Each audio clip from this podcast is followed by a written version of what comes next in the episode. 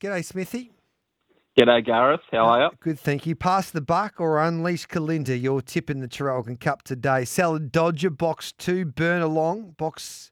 No, Salad Dodger, box three, burn along, box two, and then got attitude from the inside draws at 3.30. Uh, I'm with Unleash Kalinda. Pass the buck is obviously a phenomenal greyhound. We saw him in the Phoenix, and he's a greyhound on the rise. Whereas Unleash Kalinda might be at the other end of his career, but just both performances last week were phenomenal. But I just love Unleash Kalinda from box number eight.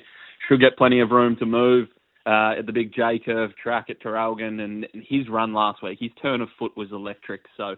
Uh, I reckon it just suits him down to the ground. And box number eight, I, I reckon he's going to be incredibly hard to beat, and he deserves a, uh, a big one here in the Traralgon Cup. All right, Smithy, what else are we doing then at the Meadows tomorrow night? Uh, I've got two bets at the Meadows tomorrow night. No um, prices out as of yet, but I'll give my suggested prices for those as well. Uh, race seven, number eight, My Magic Man, trained by Brooke Ennis and owned by a good friend of SEN Track in Brennan Ryan. I reckon he'll get plenty of room early to move.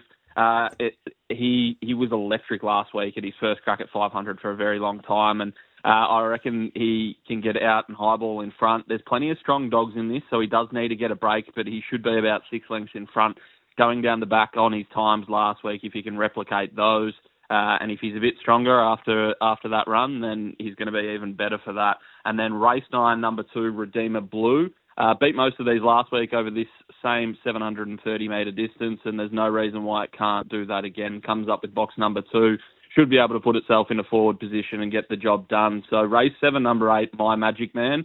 Uh, Two dollars eighty is the price that I'm looking for. If I can get anything north of that, I am betting. And race nine, number two, Redeemer Blue, two dollars fifty is the price that I want there. So uh, not not too much value tomorrow night, but uh, hopefully we can get a couple of winners. We've been in some decent form, and uh, I reckon those two are nice bets.